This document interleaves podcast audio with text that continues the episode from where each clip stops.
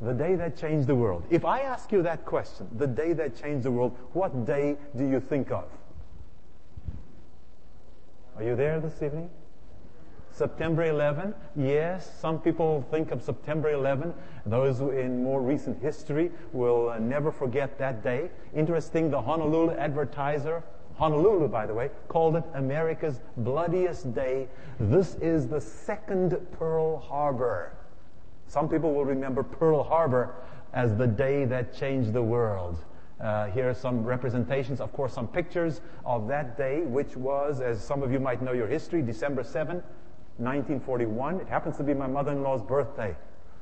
So we always remember Pearl Harbor Day. She was 6 or 7 years of age on that day when the attack took place. A few more shots of Pearl Harbor, a day that will go down, as they say, in infamy. You turn the... it's a little loud, Mark, thanks. Some people also think that, well, maybe not. This is, of course, the U.S., and this is the newspaper. Perhaps the day that changed the world, others say, is another day, and that is considered the day of the dropping of the atomic bomb. This is a picture of Hiroshima.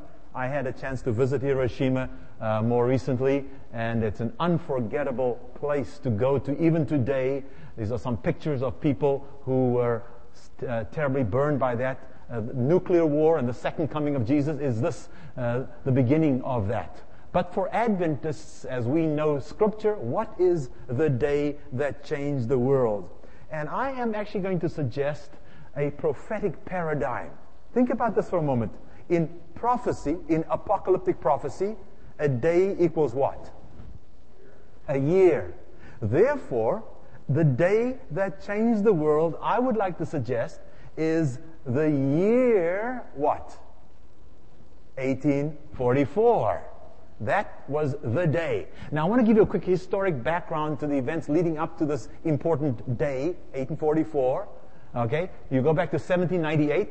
Louis Berthier, this is Napoleon's general, who arrested Pope Pius VI. There's a couple pictures of the two of them here.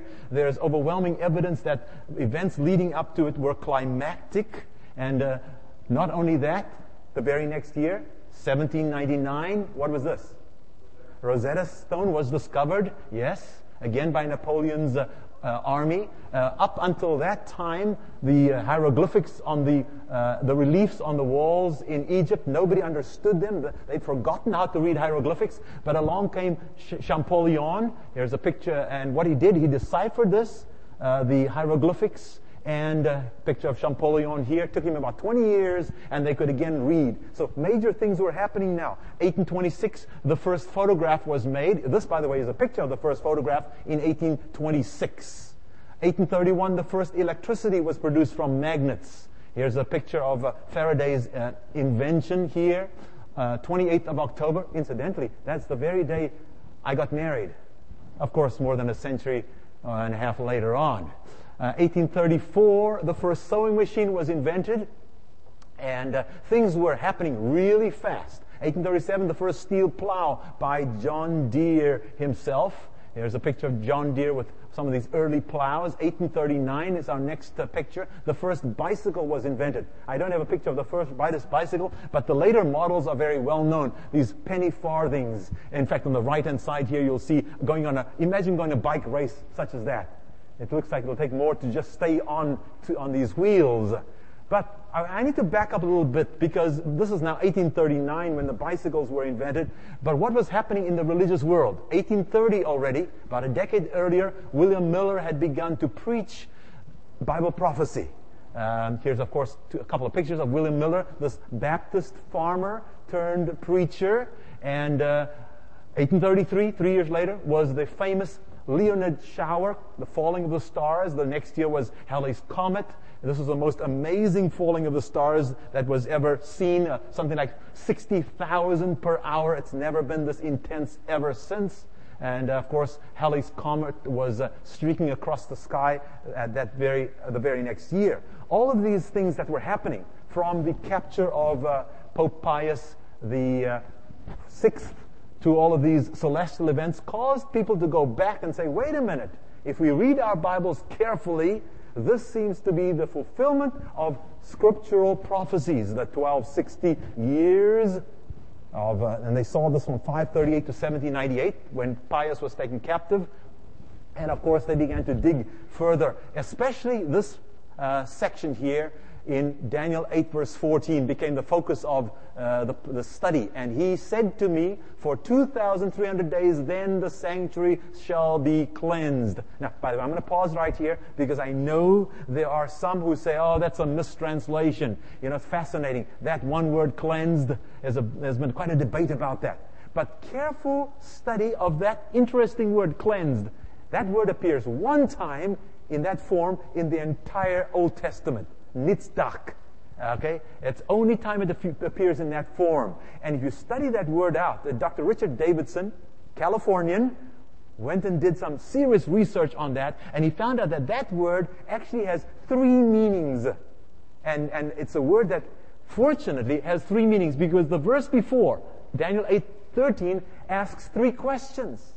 So it's fascinating. If you want to read a study on that, it's found in the Journal of the Adventist Theological Society, one of the early volumes that came up on this study of Nitzdak in Daniel 8:14. Fascinating. And so it is the best word that could have been chosen because it gives three answers in one word for three questions asked in verse 13. The sanctuary will be cleansed. That's the correct translation. Other translations say the sanctuary will be restored, which is also a correct translation. The sanctuary will be reconsecrated. All three meanings answer the three questions of verse 13. Fascinating study of that Dr. Davidson has done, Daniel 8 verse 14. So actually the different translations bring out the different meanings and they are all correct. You must take into account all of the information. But of course, back then, the time of William Miller, they were looking specifically at the issue of cleansing, and they misunderstood one thing. They believed that the earth was the sanctuary, and the sanctuary would be cleansed by fire, which meant Jesus would come, was their understanding, their misunderstanding. They went to these passages in Ezekiel 4:6, Numbers 14:34, each day for a year, and in Bible apocalyptic prophecy, one day, one prophetic day equals one literal year. And so what did they conclude? 2,300 days of Daniel 8:14 was 2,300 years. They were right about that. Many began to proclaim this end-time message. Okay, and what happened? Make a long story short, some of you are already aware of that. Their appeal was specifically this: prepare to meet Jesus. And there's a lot of excitement about what they believed was a prophecy predicting the coming of Jesus. They were right about the date. They were wrong about the event. October 22, 1844 came along, and it was a devastating disappointment, as you well know, those of you who know a little bit about the history. Now, the question I want to ask, and this is, of course, an artist's conception of the devil and his angels being cast out of heaven. If you think about it, the devil's been around for a long time. Who would be one of the best students, I'm using it in quotes, of prophecy? The devil, he knows how to use and abuse Scripture. He even misquoted Scripture to Jesus. And so, to me, as I studied this whole issue a little more deeply, I have concluded that just as God was laying the groundwork through all of these events happening, and I'm going to share more with you over this weekend, God was preparing the groundwork through inventions, through Bible translations. We're going to talk about that tomorrow. And as God was preparing the groundwork for 1844, the devil himself knew that something major was supposed to happen in 1844. And so, as I've studied, I am suggesting, and not just me, other historians, well-respected historians, such as Leroy Edwin Froome. Some of you might know his books, The Prophetic Faith of Our Fathers, The Conditionless Faith of Our Fathers, some of the best volumes ever produced in Adventism. Also, Jerome Clark was a professor of history at Southern years ago, I believe now deceased. I happen to have the privilege to meet Dr. Clark. These historians have concluded that the devil was actively involved, also promoting and laying the foundation for major movements in 1844. So what I want to share over this weekend is to show you not just that major movements were started by the devil, and I even call this a satanic scheme. And this is not a conspiracy, it's simply the facts. Because just as, and I want you to watch this, just as God was raising up And I believe it with all my heart, just as God was raising up the Advent movement to recapture several forgotten or lost, serious, important biblical truths at the same time that God was raising up the small band of Bible believers. At the same time, the devil was beginning to rise up major counter-movements. Now notice this. Every one of these counter-movements was directly attacking one specific doctrine that God was recapturing through the Advent movement. Fascinating as you look at it. Tonight I want to look at one major satanic scheme here, and you will see incredibly what happened. The devil was behind this, no question about it whatsoever. The first prong was an intellectual idea that arose right there. And I want you to follow with me here briefly. I'm going to go quickly. I'm watching my... What time do we end here, Norman? Nobody's answering. 8:15, okay? Yeah, okay. Frederick was on his way from Manchester, where he was working, England, on his way home to Germany, when he decided to stop and visit a friend of his in Paris. The year 1844. Who was his friend? His friend's name was Karl. Karl who? Karl Marx. Frederick? Frederick who? This is a picture of Karl Marx on the left and Frederick Engels. Fascinating as you study. They met there in Paris. Karl Marx, Frederick Engels met. And I want to quote a little bit about these two men. Listen to this. Okay. Frederick Engels says, "When I visited Marx in Paris in the summer of 1844, our complete agreement in all theoretical fields became evident at that time. Together they wrote a critique of the rage of their day, and this marked the beginning of their friendship." Now listen to this. This is, by the way, a historian. I'm quoting a historian in one of these secular books. It says, this was, quote, "a lifelong association that would change the world." I told you 1844, the day that changed the world. Okay, this is what they said. 1844, the day that changed the world. Then, of course, Engels wrote to Marx when he was in Germany. This is what Engels said when she got back home. "We are at present holding public meetings all over the place to set up societies for the advancement of the workers." Now listen to this. "By a huge majority, everything Christian was banned from the rules." This is 1844. In February 1844, Karl Marx published a book in which he said, "The criticism of religion is the prerequisite of all criticisms. Man makes religion." And on the first page of that 1844 publication, Marx made this famous statement, "Religion is the opiate or the opium of what? Of the masses, of the people." 1844, okay? So this is the way, and then of course he said, the way to real happiness is to get rid of all religion. A direct attack on God, on Christianity. This is the beginning of Marxism, socialism, communism, all starting right there in 1844. And of course, Time magazine had material on it. They promised, incidentally, what did communism offer? A utopia. You don't need heaven. You don't need Jesus to come to give you a better life. We can give it to you right here, right now. In a sense, and this ideology was a fake or a pseudo second coming.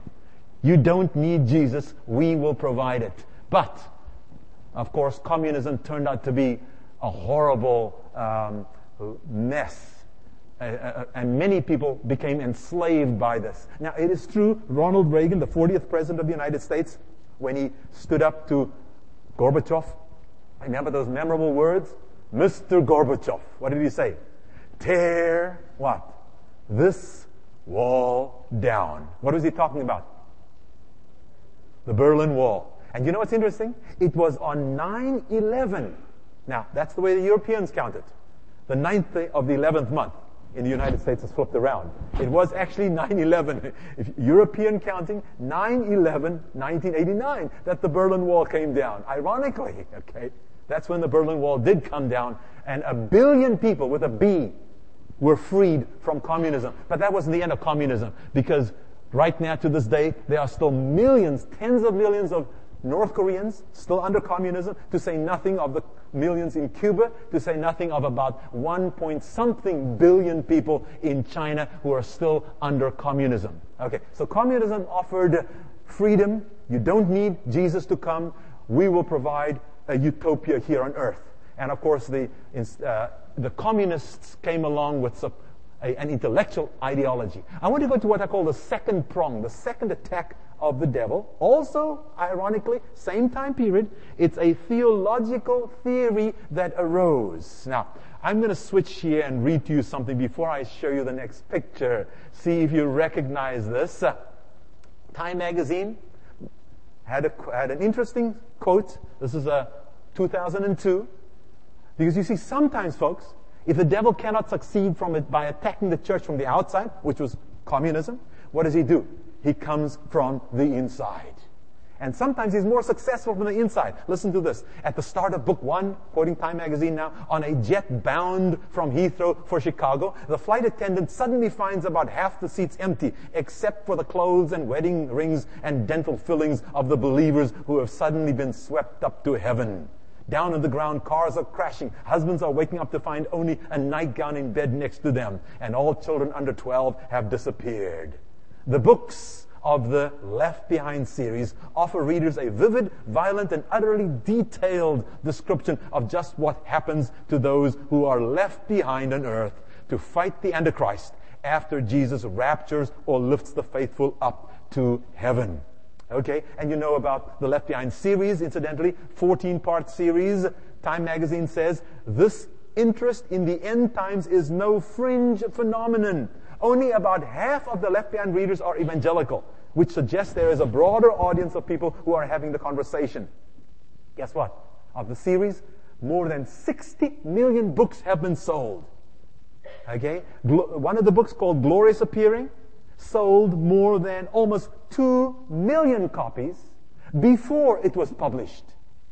Okay, when we have a book sold from our Adventist publishing houses, if it's a bestseller, guess how many books must be sold? Anybody know? 5,000. Okay? 5,000. Glorious Appearing sold 2 million copies before it was published. So you know this is a major thing. Okay? As a result, Tim LaHaye and Jerry Jenkins are classified as, I'm quoting now, America's best-selling writers. And that's better than even the well-known Stephen, King. Yes, thank you. For a moment I was going to say Steven Spielberg, Stephen King. These guys are better than Stephen King. Listen to this. Newsweek says, 55% of Americans in general, that's Christian, secular, Buddhist, Muslim, atheist, 55% of all Americans, quote, think that the faithful will be taken up to heaven in the rapture. That's what people believe now. This is very alarming. One lady said, if we keep our eyes on Israel, we will know about the return of Jesus Christ. In fact, there was an Australian who was trying to hasten the coming of Jesus. So what did he do? He went to Jerusalem and he set fire to the Al-Aqsa Mosque. Wait a minute, how does that speed up the coming of Jesus?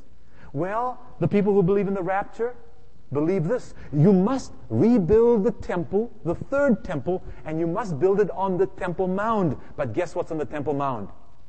The Dome of the Rock, the Al-Aqsa Mosque are in the way. So he went there, an Australian evangelical, set fire to the Al-Aqsa Mosque, hoping to burn that down to begin to prepare place for the building of the third temple so that Jesus would come again.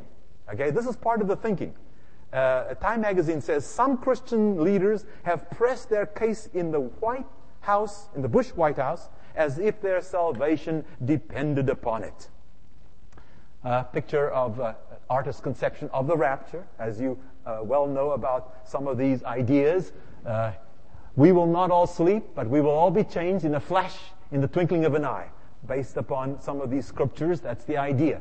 Now, I want to spend just a few moments talking about what the rapture really is all about. Incidentally, there are some people who've combined the rapture idea with the literal second coming. They actually had this one in, there was an ad in U.S. News and World Report, or USA Today, sorry, a quarter or a half-page ad, October 28, 1992, Jesus is coming. They actually set a date. Now, of course, the rapture people say, you don't know when he's going to come, but there are some that have come up with this. So let's talk just a few moments on the rapture. What is this all about, and what are some of the concerns about the rapture theory? The rapture theory's dangers. I'm not going to talk about the rapture, all the beliefs about it, but here are three serious dangers.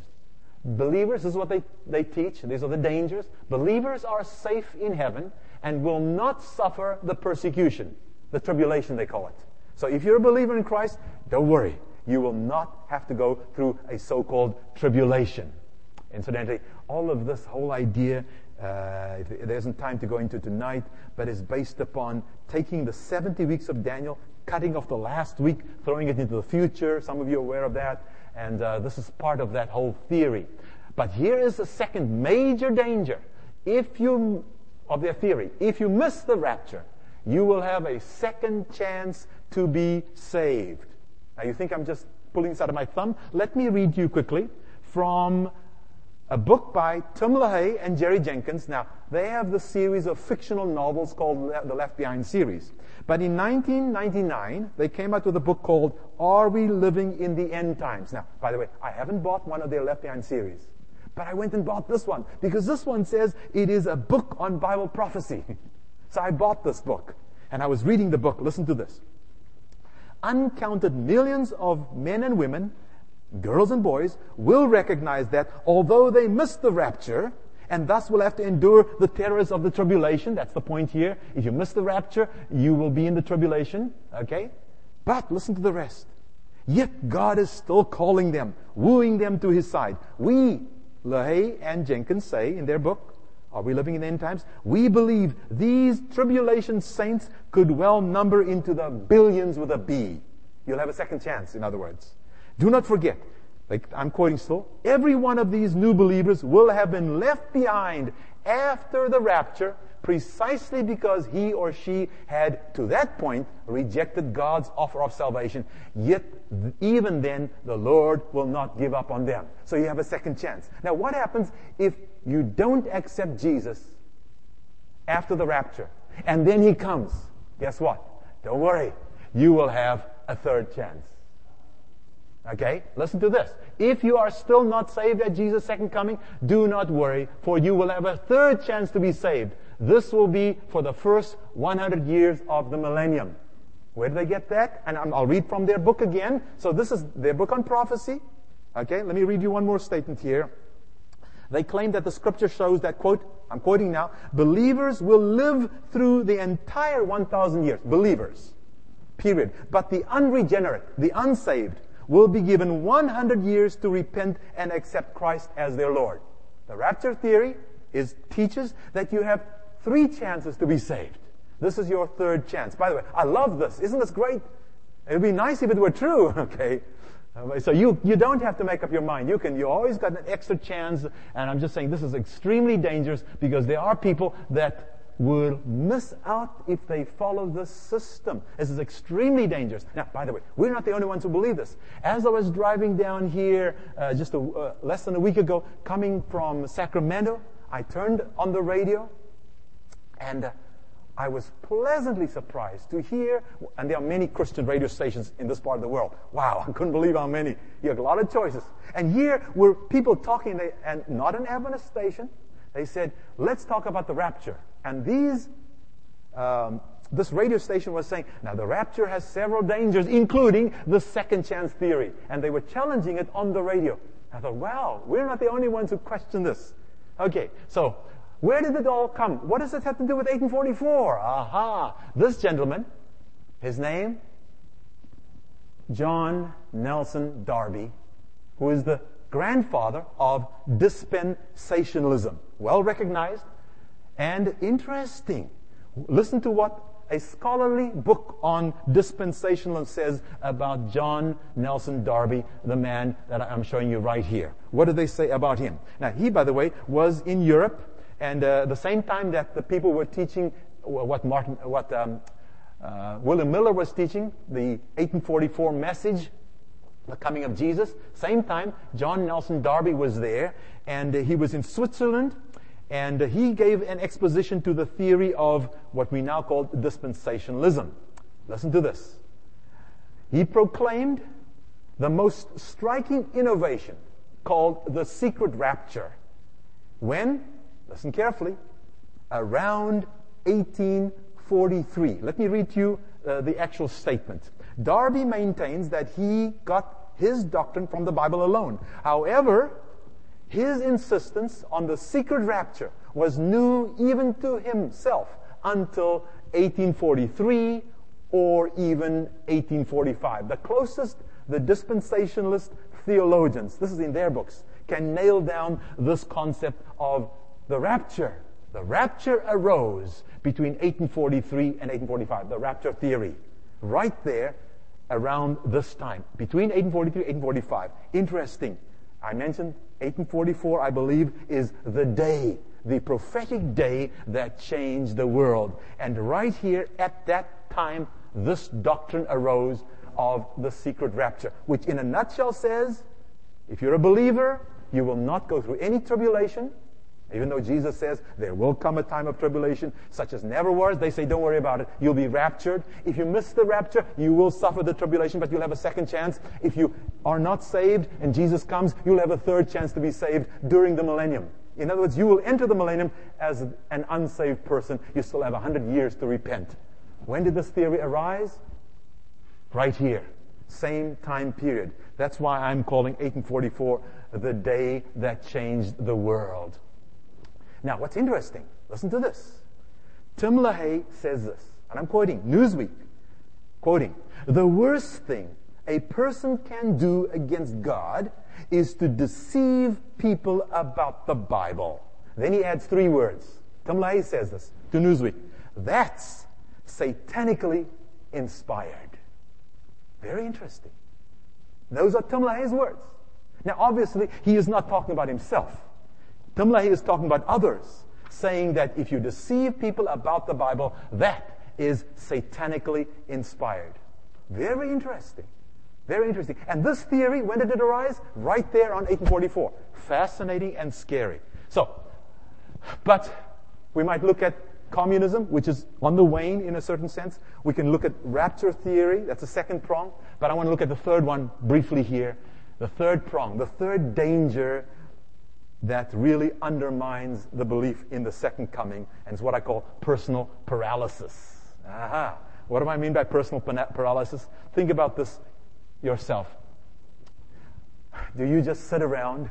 I'm talking about intellectually concerning this whole idea of Jesus' second coming. Are you just kind of there?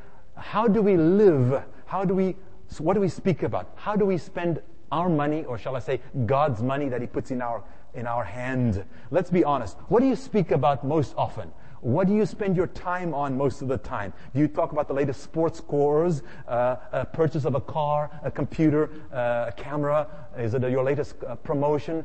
What do you spend your time on? That's the big question. What do I spend my time talking about? Am I excited about Jesus coming? Am I like the people at the time of the flood who missed the focus, who ignored the warning signs, and who ended outside the ark? That's the question that you have to ask yourself, that I have to ask myself.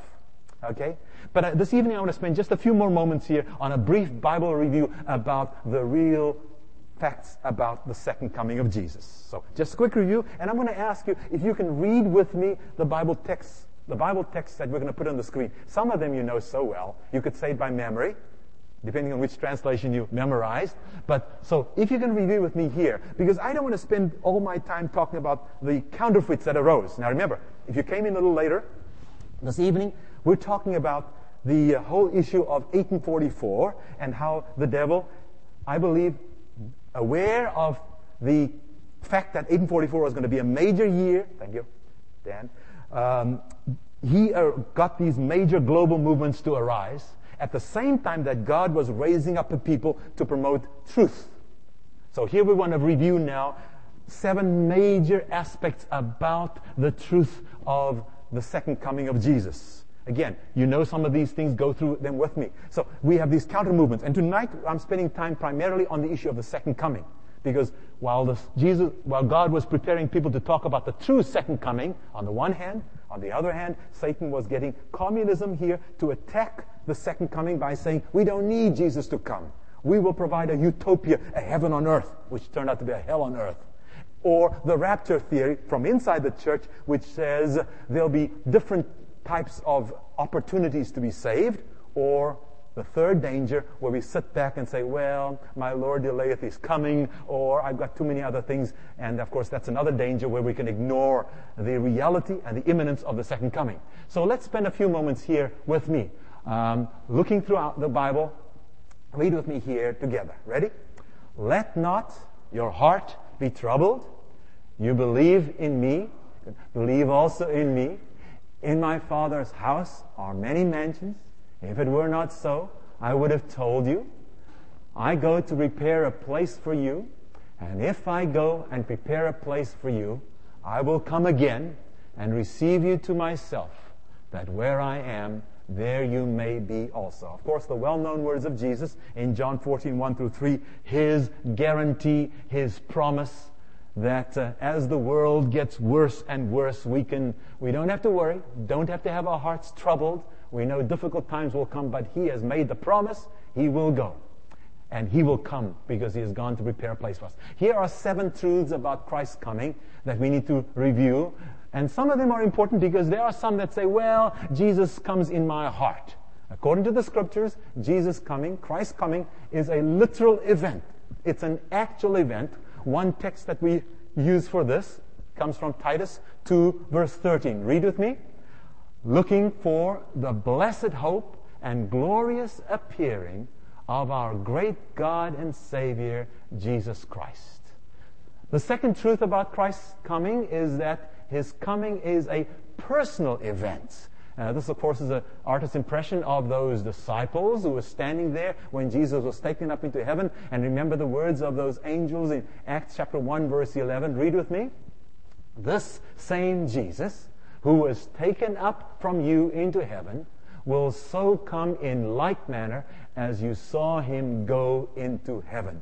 A second truth we know, it will be the personal return of Jesus. He will come. A third truth about Christ's coming, it will be a visible event, which is why he warns us, don't believe it when they say he's over there in the desert, don't, or he's here in secret. No, it will be a visible event. And what do we use? The passage that comes from John the Revelator, Revelation 1:7, a well-known one, reading, behold, he is coming with clouds, and every eye will see him. Okay, and of course, I'm hoping, and I know you are too, that each one of us will be here, standing ready for that coming of Jesus. Also, another passage that's so well known, which is the negative side. Instead of those who will be saying, lo, this is our God, here's the, this is the other side, those who have not accepted Jesus. What does it say? Let's read together.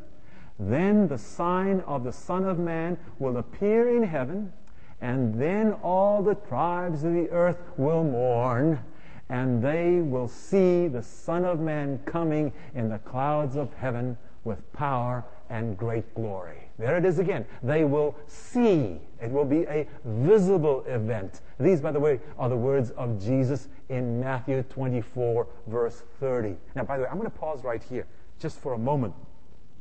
I think I mentioned this when I did the series earlier on this year, 2 months ago. When we study Matthew 24 very carefully, there are 2 questions that those disciples asked, and they didn't even realize it. And so this is the section that deals with the second coming. There's a part that deals with the fall of Jerusalem. And we must not confuse the two, even though the one, there's a fall of Jerusalem, end of the world, fall of Jerusalem, end of the world. Very interesting, the words that Jesus uses to differentiate between the two. But this one clearly deals with Jesus' second coming. And so it talks about the visible event. Number 4, Christ's coming is an audible event. Okay, it's nothing in secret that you won't hear. Read with me now. And there were noises and thunderings and lightnings, and there was a great earthquake, such a mighty and great earthquake. Then every island fled away, and the mountains were not found. That's Revelation 16. Let's read further now from 1 Thessalonians.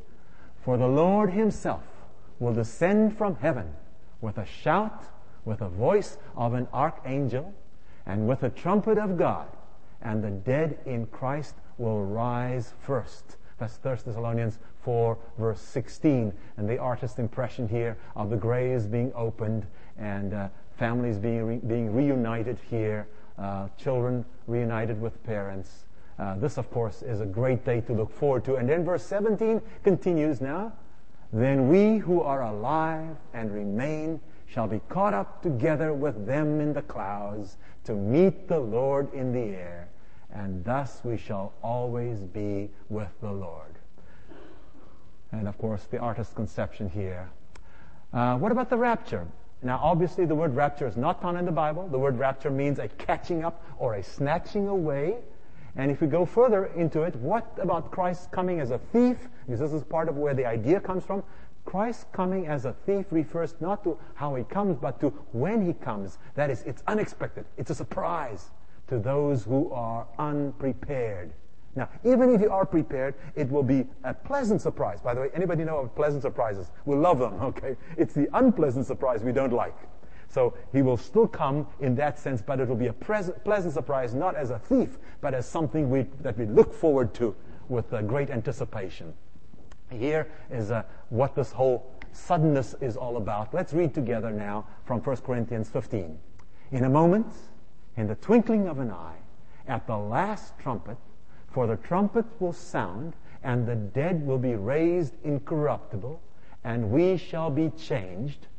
For this corruptible must put on incorruption, and this mortal must put on immortality. So that's again this whole concept of what will happen. It's not simply a secret rapture. This is something, as I pointed out earlier a few minutes ago, that was invented right there somewhere between 1843 and 1845, according to dispensational eschatology. That's when John Nelson Darby came up with the idea. Even Time magazine points this out, that this was a novel invention in Christianity, never seen before that time period between 1843 and 1845, just at the time when William Miller was proclaiming the second coming of Jesus. That's when John Nelson Darby came up with the idea. Number 5, the Christ coming is a glorious event. Read with me now from Matthew 24, verse 30. And they will see the Son of Man coming on the clouds of heaven with power and great glory. So it will be this glorious, magnificent event. And of course, magnificent in this sense also, reading from verse 27, For as the lightning comes from the east and flashes to the west, so also will the coming of the Son of Man be. Now, I want to stop right here for a moment, because recently I've been doing further study, fascinating, on this whole issue of the lightning flashing from the east to the west and the thief in the night. I think somebody said I can go to 8:15, so I got 2 or 3 minutes to share those with you. Something interesting. I heard a theology professor one day in public saying this. He's a seminary professor. He said, did you know that the Bible, listen carefully, does not say that Jesus is coming soon? Huh? Did you just hear what I said? Revelation, and I'll show you the verse in a few minutes. Revelation 22, verse 7, verse 12, verse 20, says what? Behold, I come quickly. That's what he said. I said, huh? I'd never thought of it, never heard it. So he said, go and look at the Greek. The Greek says Jesus is coming quickly, as the lightning flashes from the east to the west. Wait a minute. Think about this for a moment. Let me ask you a question. Anybody here have kids? Any parents?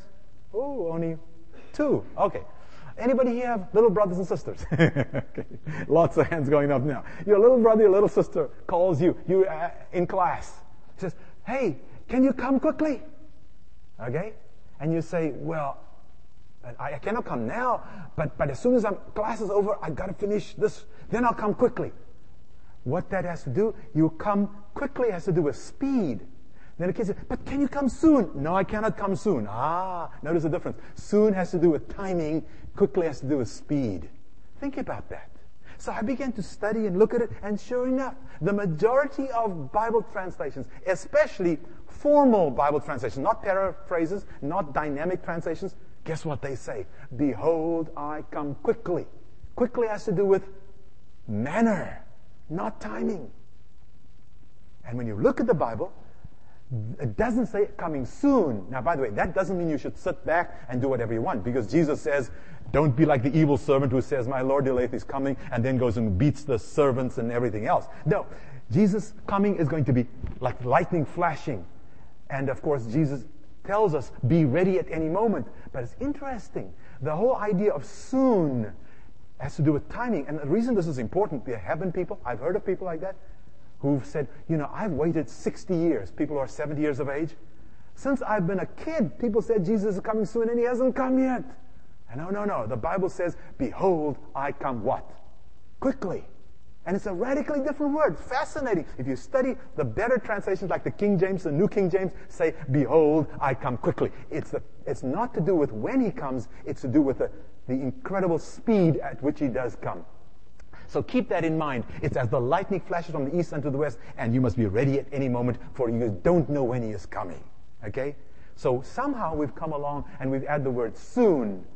Now, what does that word mean? So for us, soon seems to do with timing. So just be careful when we talk. We don't want to discourage people, but we want people to be ready at any moment, because we don't know when Jesus is going to come. We talk about the imminence of Jesus coming.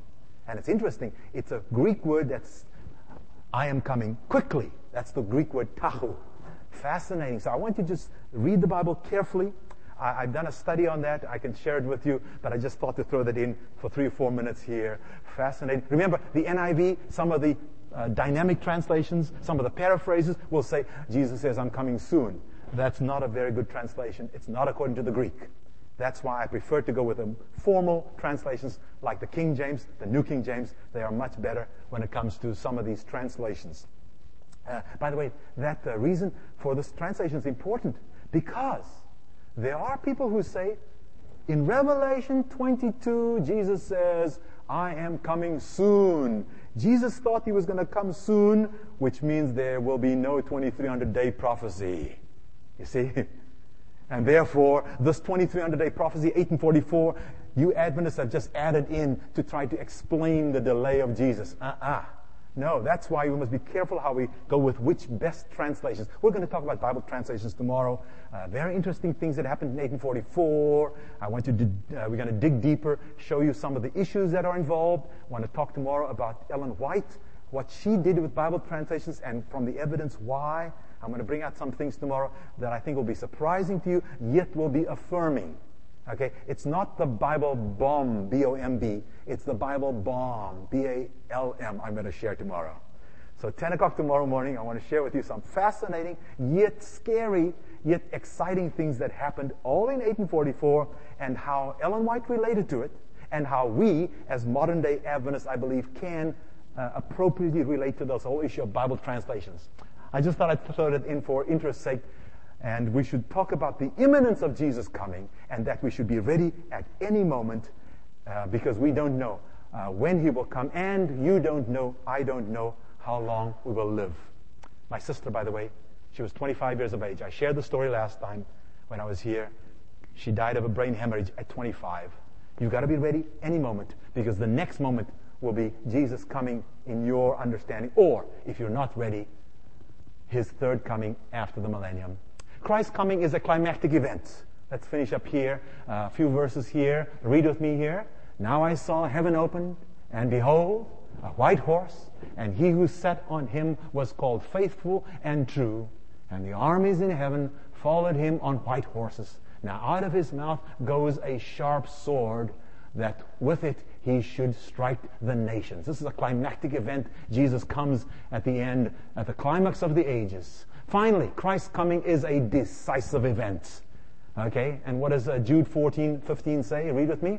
Behold, the Lord comes with 10,000s of his saints to execute judgment on all, to convict all who are ungodly. And of course, in Matthew 13, Jesus' words, the angels will come forth, separate the wicked from the just. So this is a final decisive event, And we see this in Revelation 22, verse 12, which follows verse 11 that talks about the same thing, about his coming. In fact, this is verse 12. We'll go to verse 11 in a minute. Let's read together here. And behold, notice, I am coming what? Quickly. That's the NKJV. I am coming quickly, and my reward is with me to give everyone according to his works. And it's decisive. Why? What do we say? The very verse before. Read with me. He who is unjust, let him be unjust still. He who is righteous, let him be righteous still. In other words, when Jesus comes, folks, there will be no second chance, no third chance. That is the climactic, decisive moment where there's no chance after that. So we, you and I, must make a decision on this whole issue. And I want to make a brief appeal in view of the approaching Advent. No one knows when it'll be. Now, it is true. Think about this for a moment. Think about this. Would you agree with me? Jesus will not come tomorrow. Why could I, as a theologian, make that statement? What events? I heard. What hasn't taken place? Susie? The final events that have been predicted. The book of Revelation talks about a death decree. Has that happened yet? No, there is no death decree for those who have stood faithful for God. So we know, correct? Am I right by saying Jesus will not come tomorrow? Okay. Only one person agrees. Are the rest of you out there? Okay? Jesus will not come tomorrow. We know that. However, immediately, however, listen to this. Well, the death decree hasn't come. We believe there has to be a death decree. However, think about this. And this has happened. This happened in Indiana, where close to where I live. People were in a hotel, safe and sound, in a hotel, when an airplane landed in the hotel. What am I saying? We have a helicopter that circles around here. God forbid that in the next 5 seconds, it comes crashing through this wall. What does that mean for us? Okay, you get my point? What does that mean? Jesus coming, in a certain sense, is as close as the next split second, if, by His grace, He will save us as we live faithfully for Him. So I'm not suggesting to go out here, eat, drink, and be merry on a Friday night. Or ever. Do you get my point? We must live faithfully for the Lord as though it were the last moment because we love Him. Nobody agrees, but that's okay. Okay? That's how we must live. Faithful every moment. We don't know when His coming will be for us in the sense that we might pass away. My sister, 25 years of age, unexpectedly had a brain hemorrhage and yes, so very sad. But so I don't know when it's going to happen. Let's live faithfully for Him. The dragon is going around like a roaring lion, seeking whom he may devour. Therefore, rejoice, O heavens, and you who dwell in them. But woe to the inhabitants of the earth and the sea, for the devil has come down to you, having great wrath, because he knows that he has a short time. Now notice the context. This is Revelation 12, okay? In the context of the final events of the world, Satan knows in the context of the whole history of the earth, he doesn't have much time left. And so the devil is going about like a roaring lion, seeking whom he may devour. The question to you, the question to me, are you ready for that great climactic event when Jesus will come? Am I ready to stand there with the people and to say, read with me now, and it will be said in that day, what? Behold, this is our God. We have waited for Him, and He will save us. This is the Lord. We have waited for Him. We will be glad and rejoice in His salvation. And my simple question to you this evening is, am I going to be ready to be welcomed into the kingdom by Jesus Christ Himself?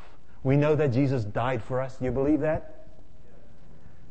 Jesus was risen from the tomb for us. Do you believe that? Yes. All right.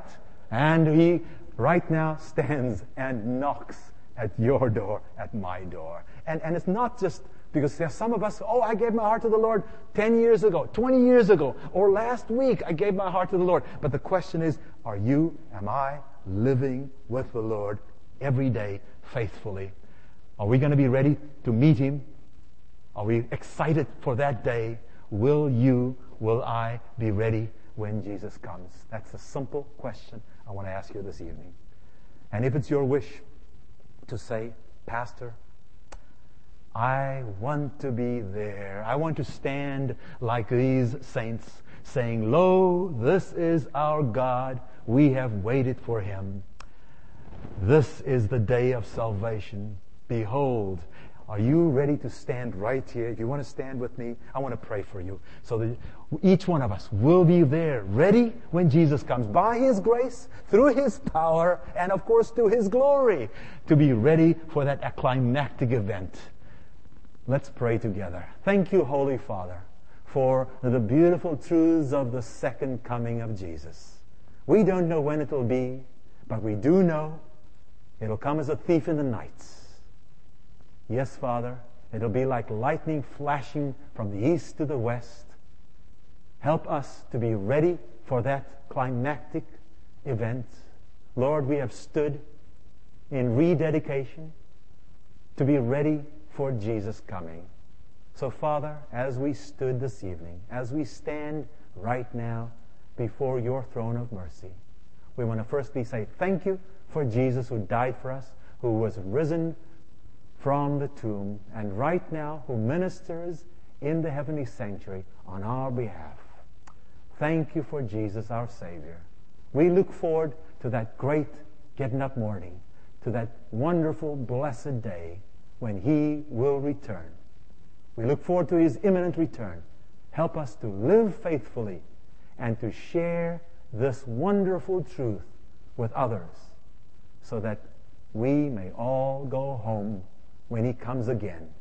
In Jesus, our Savior, and our coming King's name we pray. Amen.